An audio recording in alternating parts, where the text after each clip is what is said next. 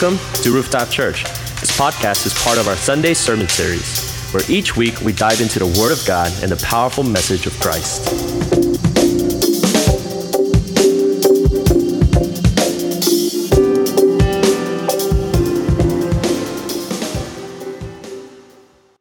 Today is Communion Sunday, as we have announced this past Sunday, and uh, we announced during the so, uh, on on our IG and, and Facebook social media. So prepare the elements right now. If you don't have a piece of bread, uh, get it. Um, uh, get a drink of water or, or juice.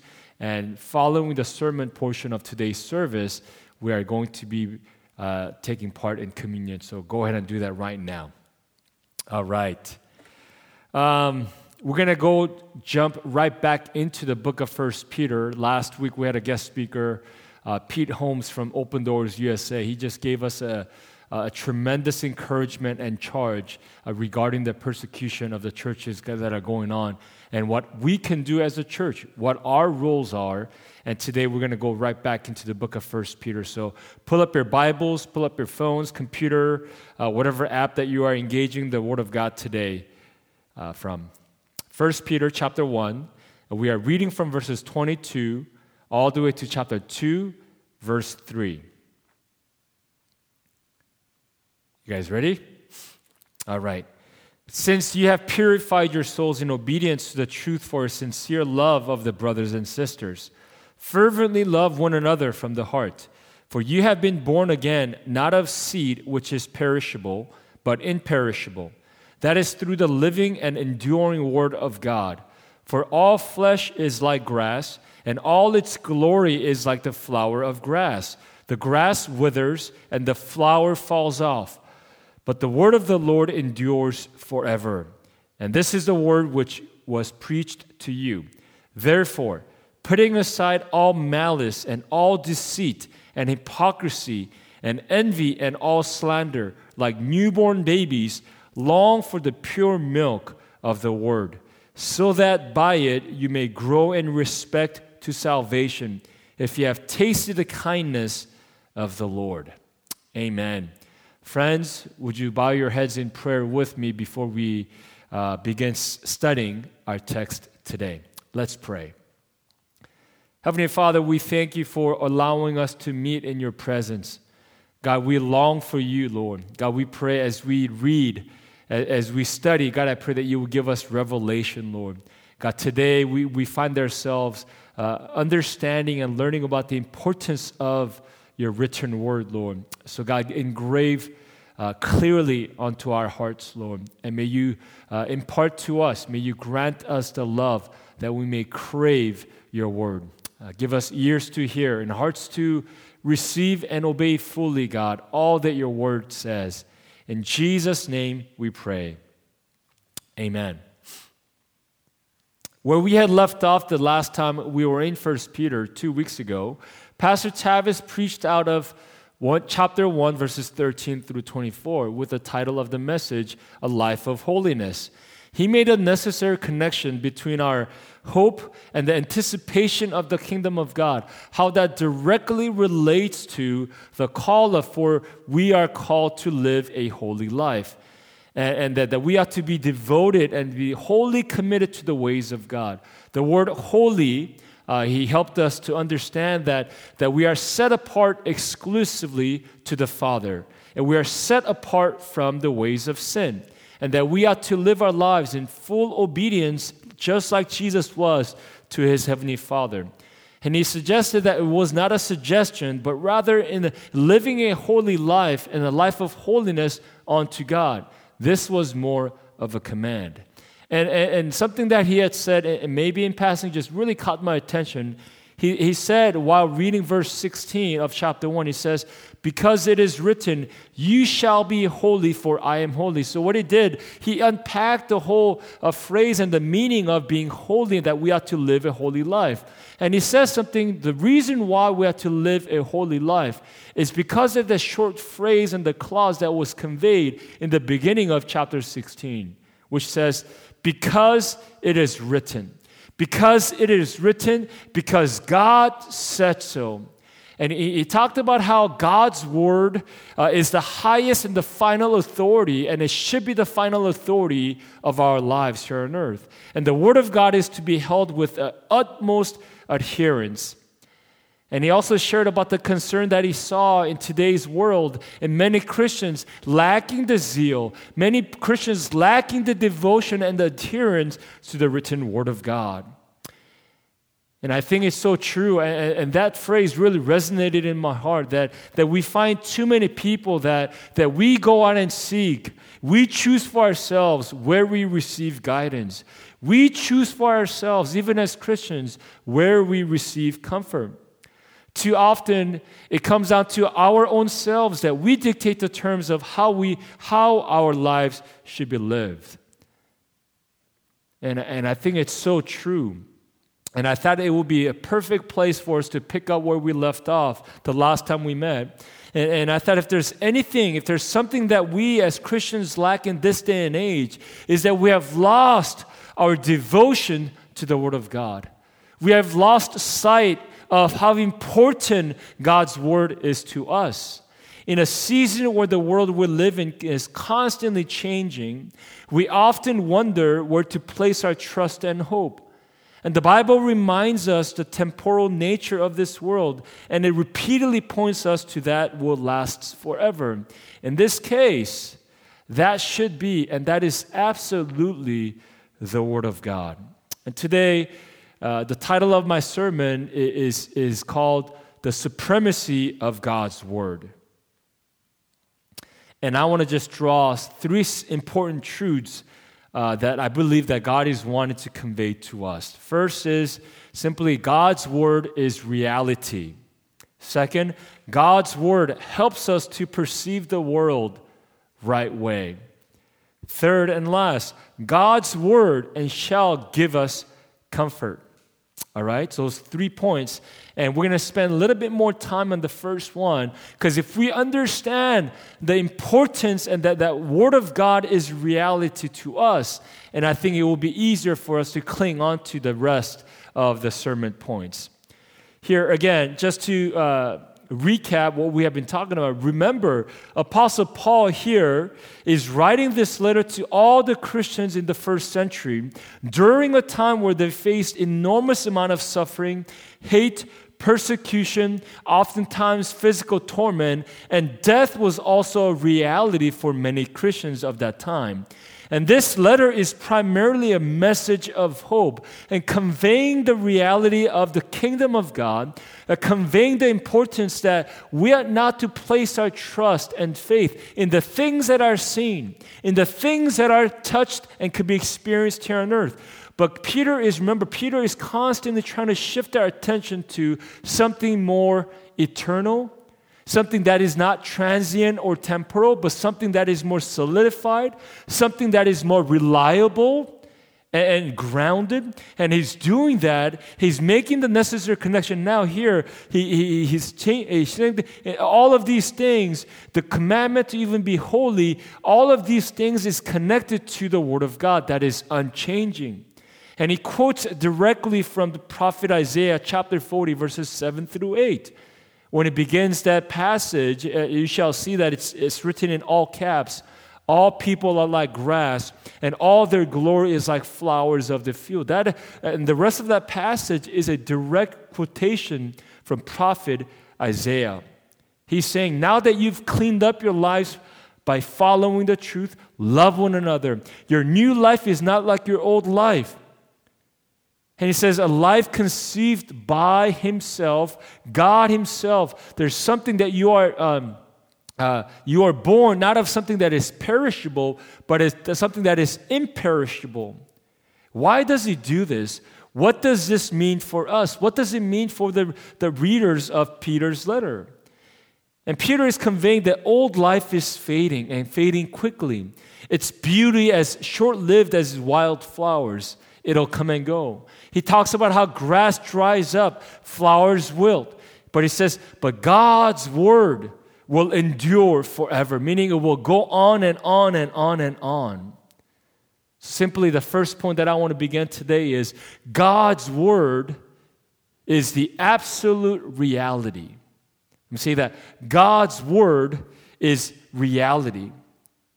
Peter is highlighting that here, that God's word is reality. Verse 23, let me read for you. For you have been born again, not of perishable seed, but of imperishable, through the living and enduring word of God. It's very interesting. Peter says God's word has the ability to, to endure and to live forever. And he's conveying the contrast of the transiency of the present reality here on earth versus God's word that is forever, that is eternal, that is indestructible. And all of that God's word convey absolutely comes true. In other words, Peter is conveying here, I believe that God's word is the greatest reality. It is the truest, it is the most sure thing on the face of the earth. It's because God's word is unchanging. What has been written by him, what has been conveyed about him and over him over, the, over throughout history, it has stood the test, test of time, consistently and constantly giving clear guidance for the people of God. And that unchanging nature of God's word allows us to cling to it because God's word is reality. God's word is absolutely credible. This unchanging nature of God's word, this enduring nature of God's word. It's as though that Peter is making the important connection between what had been said of God from God is what, what God is still who God still is today. What he's able to do today, carrying out the promises of the old. Let me expound on that importance just, just a little bit more. Consider just the uh, prophetic nature of God's word, how that can be reality for us. Meaning, what God has revealed through his word, it will always come true. What God has promised through the scriptures, meaning through the written word of God, it will always be fulfilled in our present reality and the future reality to come. So consider the prophetic nature of the Word of God. You know, let me quote another passage from prophet Isaiah, Isaiah 55, verses 10 to 11. For as the rain and snow come down from heaven, and do not return there without watering the earth, and making it bear and sprout, and furnishing seed to the sower and bread to the eater. He's talking about the nature of rain, right? And what it does, that it wets the ground, that it, it, it fertilizes the ground, and whatever seed that has been embedded underground, that rain is sure to sprout and in turn causing the seed to bear fruit in due season. And he's comparing that and immediately says, and so will my word be. He's making a direct correlation with the present reality, the principle of the earthly life. He says, Now, so will my word be, which goes forth from my mouth. It will now return to me empty, without accomplishing what I desire, and without succeeding in the matter which for which, which I sent it. Did you guys hear that? Meaning, I will speak a word, something will be conveyed through my mouth, and it will never return to me empty handed. It will never return back to me void. How amazing is that? And it says the Word of God will always accomplish what it was set out to do. And talk about the will and the, the, the, the, the power of God. You know, I make a lot of promises. I will a lot of things. I have will to live a healthy life. I have will to uh, eat clean. I have willed at some point in my life to never uh, lie. I have, I have willed at, certain portion, uh, uh, some portion of my life to, I have made vows, I made promises. Guess what? Because I'm a fallen human being, I often come short of the promises that I make for myself. Even if, even if I have vowed, I am prone to coming short of adhering to the promise or the vow that I make because of the fallen nature of humanity. But see what the Word of God says. God's Word is different than that. It says, whatever God has declared, whatever God has conveyed through His word, it will never, ever return to Him void. It will not return without completing its purpose. For that reason, brothers and sisters, we are able to cling to the Word of God because what God has said once, that becomes our reality. Amen. John chapter 17, verse 17. It says, Sanctify them in the truth. Your word is truth. Here, the word truth does not only mean factual. Jesus, uh, Jesus, this is part of Jesus' intercessory prayer as he look looks over the city of Jerusalem. He's not just talking about facts. He's not just talking about facts. He's not just talking about what's something right and, and wrong, something right and something that is good. Here, the word aletheia, uh, the, the Greek word for truth, it, it's equally translated to what is real and the reality, meaning the Word of God, the truth of God is genuine. The truth of God is not only right, but it is the reality of our world. Meaning, let me, let me summarize that, uh, the first and, and the most important portion of today's sermon. The hope of eternity the reality of heaven and hell, the impending judgment that's to come, and the rapture and resurrection, uh, resurrection of believers and saints from here on earth, we have to realize that all of these truths that are conveyed in the Bible are to be real. Did you get that? Let me frankly ask you, brothers and sisters do you believe that everything that the Bible says to be true? You know, I have my Bible in my hand today. Do you believe all the contents of this Word of God is true? And all the prophetic messages, all the stories are, are, are, not just stories of inspiration, but these stories are the reality which God had conveyed to us. Meaning, all the things that have been written about us concerning the future, it has the power and it, it, it does possess the, the potential to be absolutely true in the course of our lives.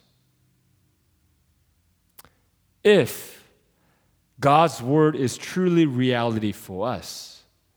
Now, how dependent are we on the word of God? As we understand that God's word is true and God's word is eternal, uh, we will realize that it will help us perceive the world the right way. Okay, I'm going to move on to the second point. First is God's word is reality for us. Second, God's word helps us to perceive the world the right way. When we fully grasp the reality of God, when we fully understand that, that the Bible conveys to us the ways of God, the character of God, and the plans of God, understanding it and reading God's word should convey to us, should give us the ability to perceive the world the right way. Friends, about three or, or four months ago, I started noticing that my vision was getting blurry. Uh, staring at the computer at an extended period of time because of COVID is one of those things. And spending much time in reading small prints, reading the Bible, and reading, uh, uh, you know, reading the books. And, and I think it just over time, and particularly in the last year or so, I think my, my eyes were just uh, working overtime. Uh, or simply I was just getting older. Now, now it turns out. So I went to the optometrist. I never, I, I think the last time I went to the optometrist was, um, I was like 19. At that time, I was just a, a sophomore in college, and I wanted to go to the optometrist because I wanted to wear glasses, fake glasses. Why? Because I wanted to look smart. Yeah, you could judge me right now. Don't judge me. Only God can judge me. I remember I was 19. I went to the optometrist. Please get me some fake glasses. So I got, I bought myself, or I, someone in my family got me uh, the frame, and I, and I went. I got some uh, fake lens or, or lens that was just did nothing. So it had been more than 20 years since I found myself in the optometrist, but this time I had to go there because I had trouble reading and I had trouble with my eyesight. So I go, long story short, and I'm told that the reason why my vision is getting blurry, reason why my reading and even uh, staring at the computer screen is, is being uh, affected is because I'm getting older. The official word that the doctor optometrist used was presbyopia. Just basically means fancy way of saying old man eyes. So guess what? I have old man eyes. So uh, because of COVID, it took some time. So uh, at the end of December, I got me one of these.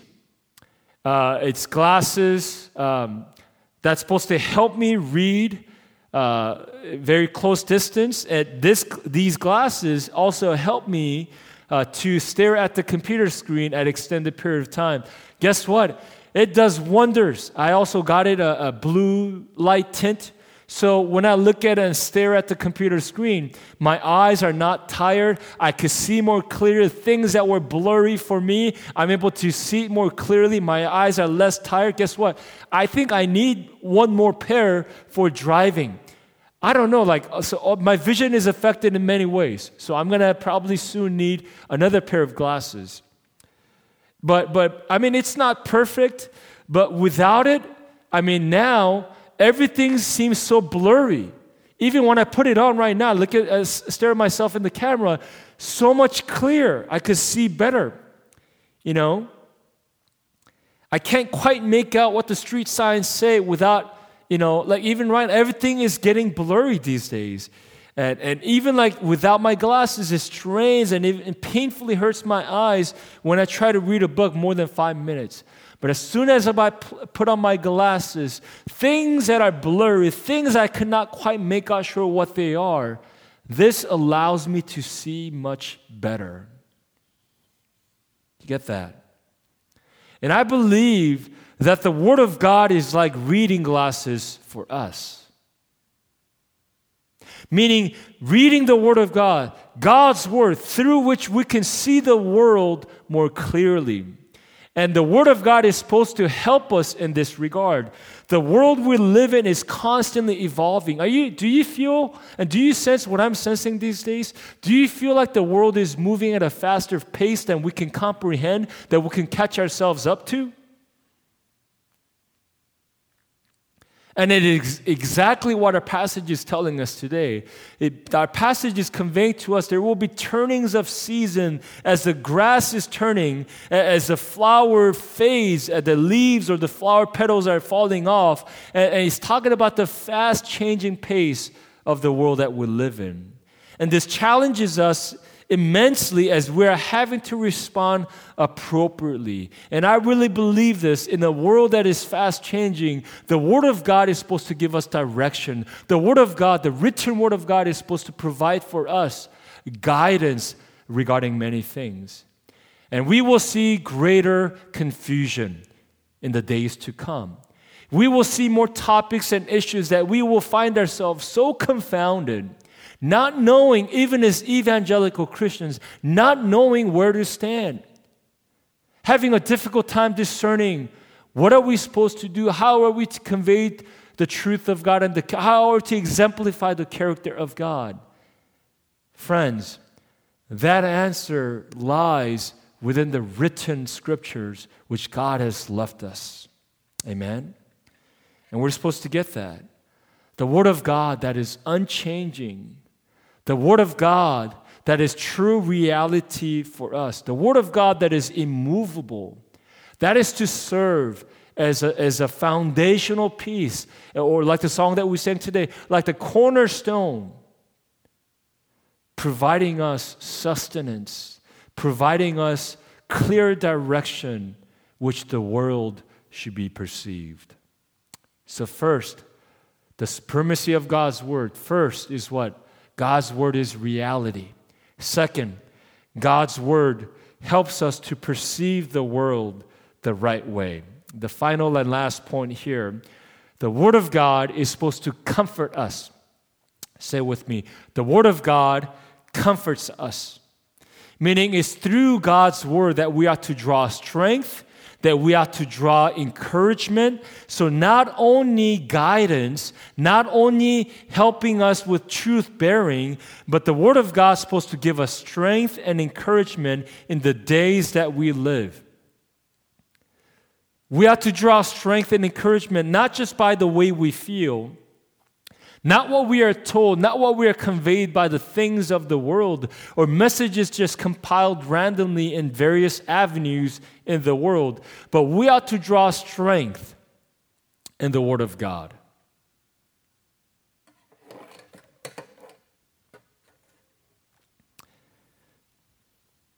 In my hand is Sammy's old, my first uh, child, my, my, my son's old baby blanket.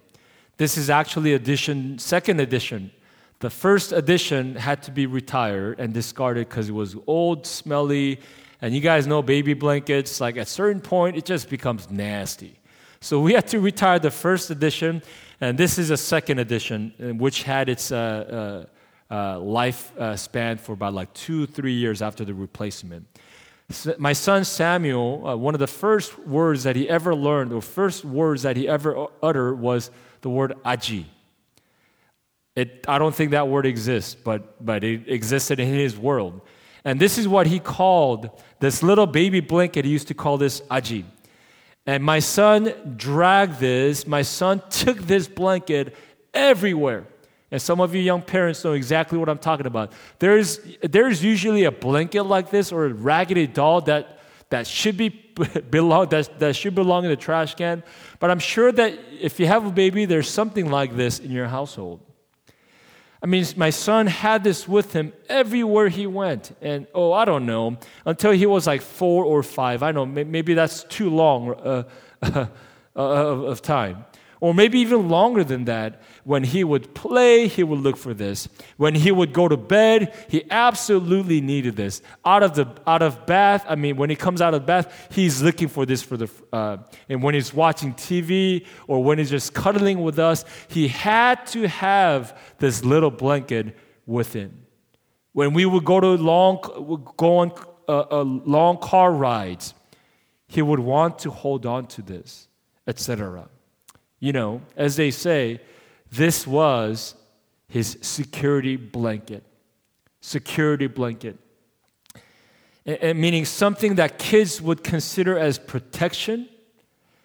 And psychologists say that the reason why they're doing this because it gives them comfort. It relieves any fear and anxiety. Even as little babies and kids, when they feel stress, when they feel like, oh, they don't know what's going on, they don't know like how to feel, having this little fuzzy or, or, or soft blanket with them, it gives them tremendous comfort and peace. And over time, something so familiar to them, the thing that is most familiar to them, gives them the greatest amount of comfort. Let me say that again. Something that is most familiar to them provides the greatest comfort for them, especially during the time when experiencing anxiety, stress, and discomfort. You see, come on. You see, the Word of God is that for us. The Word of God should be that for us. That we are so familiar with it, that we have been enamored by God's Word, that we have been so immersed in the presence of the Word of God, that we have been conveyed and we have been convinced of God's Word, so much so that in times of need, in times of anxiety and fear, in times where things are unclear and unknown for us, when the pressures come around us to the point where we don't know what to do, you see, we are called to cling to the Word of God.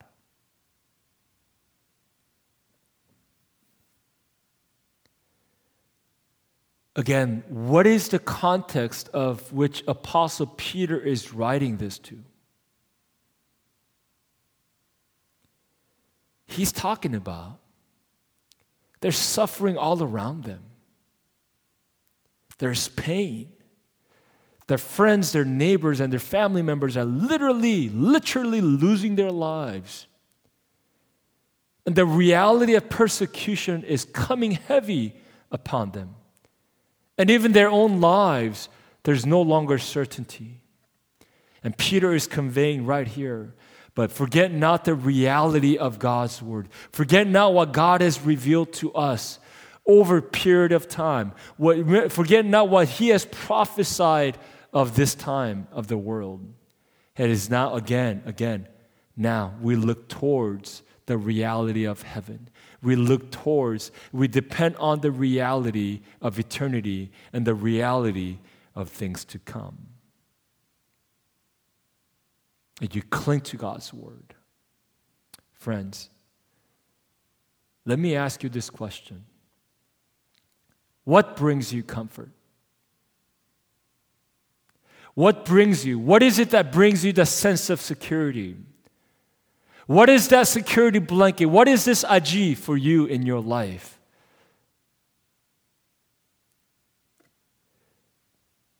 What brings you comfort? What brings you peace, confidence?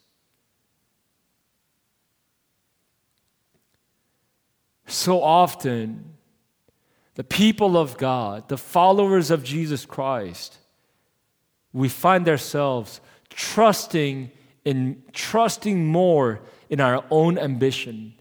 We find ourselves trusting more in our own smarts, our intelligence. We trust in more in our hard work. We trust in more in our safely devised plans and security for our lives. We, we trust in more in bigger and more uh, uh, bank accounts. We trust in more in real estate. We trust in more in our own stock portfolio and, and, and the portions of our investments.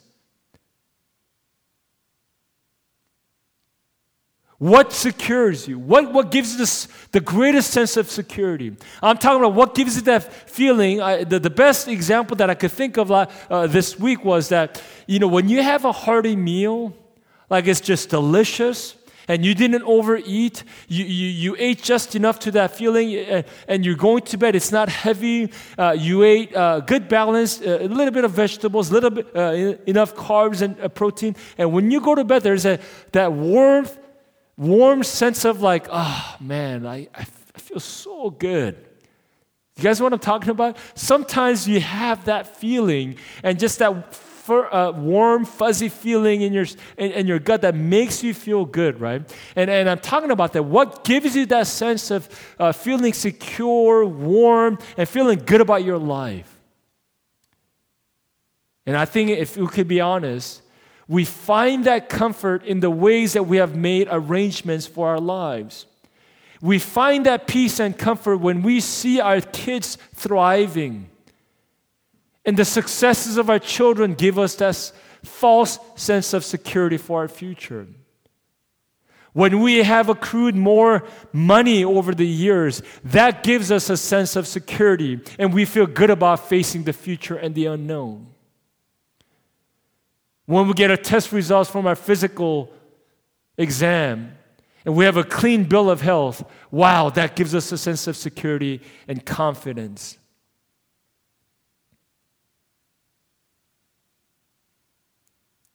Guess what? The thing that gives you the greatest peace and security, that warm feeling in your gut, that reveals where you place your trust. That reveals what gives you the greatest confidence. And unfortunately, it's not found in our reliance on the Word of God. You know what? Let me, let me convey this and then we'll uh, bring the sermon to close. You know, we talk about idolatry, right? We talk about idol worship, right?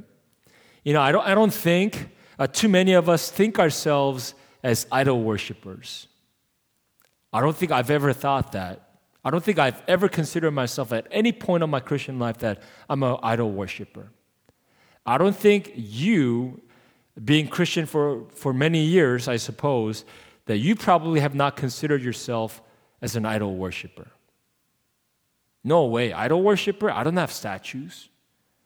I don't have shrines in my house. I don't have carved up images of foreign gods or random gods or, or figures. I don't have no good luck charms.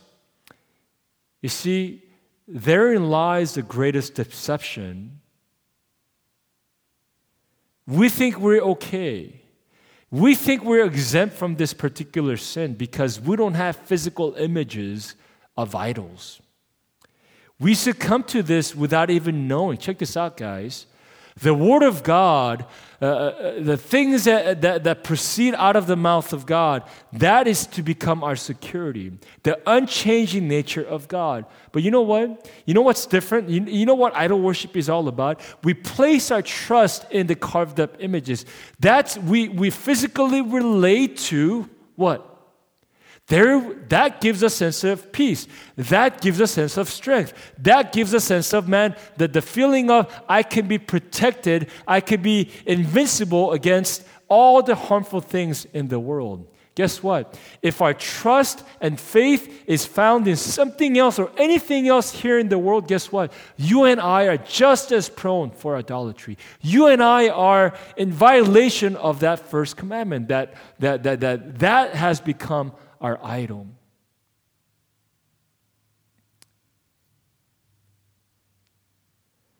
The Word of God is to be our security. This unchanging, this guideline to the heart of God, this shall be our comfort. I understand, absolutely, life is hard, but we know the end of the story, do we not? The kingdom of God is at hand. We are in the world, but not of it. And we live for the glory of God that's to come. Man, I pray that you would know and you would know and live in the supremacy of God's word. Let me land the plane. Let me uh, finish off the sermon here. We cover three powerful truths. First, God's word is what? Is reality. Second, God's word helps us to perceive the world the right way. Third, God's word gives us comfort. Let me read for you uh, chapter 2, verses 1, 2, 3, and we will end the sermon for today. Therefore, rid yourself of all malice and all deceit and hypocrisy and envy and all slander. And like all newborn babies, Long for the pure milk of the word, so that by it you may grow in respect to salvation. And Paul, uh, uh, Peter, not Paul, Peter talks about the, um, the, the long lasting power of God that is able to endure through periods and, and, and different eras, right? God's word endures forever. He talks about it now. He says, like newborn babies, just like little ones, as they crave for the pure milk of their mothers, so shall we crave the Word of God. Peter is saying here, cling to God's Word, depend on God's Word, God's Word that is unchanging, God's Word that is real, God's Word that is powerful, God's Word that is able to give us direction, God's Word that comforts us. Now crave it like babies crave milk, like fat kid loves cake. So you and I shall cling to the Word of God. Amen? Oof, talk about milk and cake. I want some right now. Are you with me? So I pray that in this generation, this day and age, this written Word of God shall be more intimately loved and cherished than any other period of our time than any before. How near is God's word to you? Do you read it? Let me be very frank. I'm going to just wait. I want you to be able to answer those questions. First of all, do you believe that everything that the Bible conveys is true?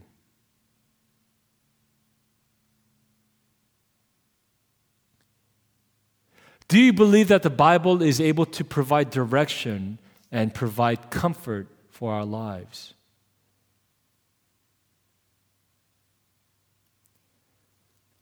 Do you love God's Word? Do you read God's Word? When was the last time that opened your Bible outside the church service time? When was the last time you sat and memorized a piece of scriptures? Brothers and sisters, may you and I become lovers of the word.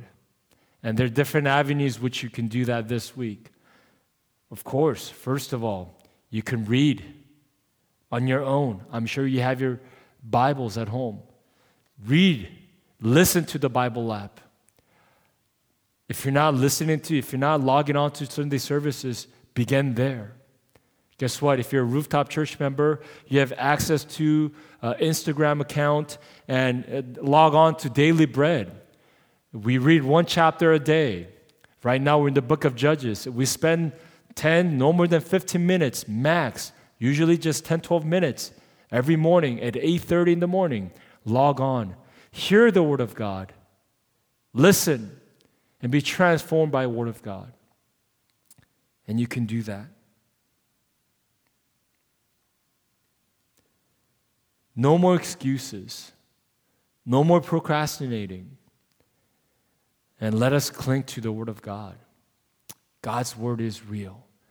And it is my prayer as your pastor, as your beloved friend, that you and I be committed to God's Word, that we may love it, that we may adore it, and we may cling to all that we have. Amen. Let's pray.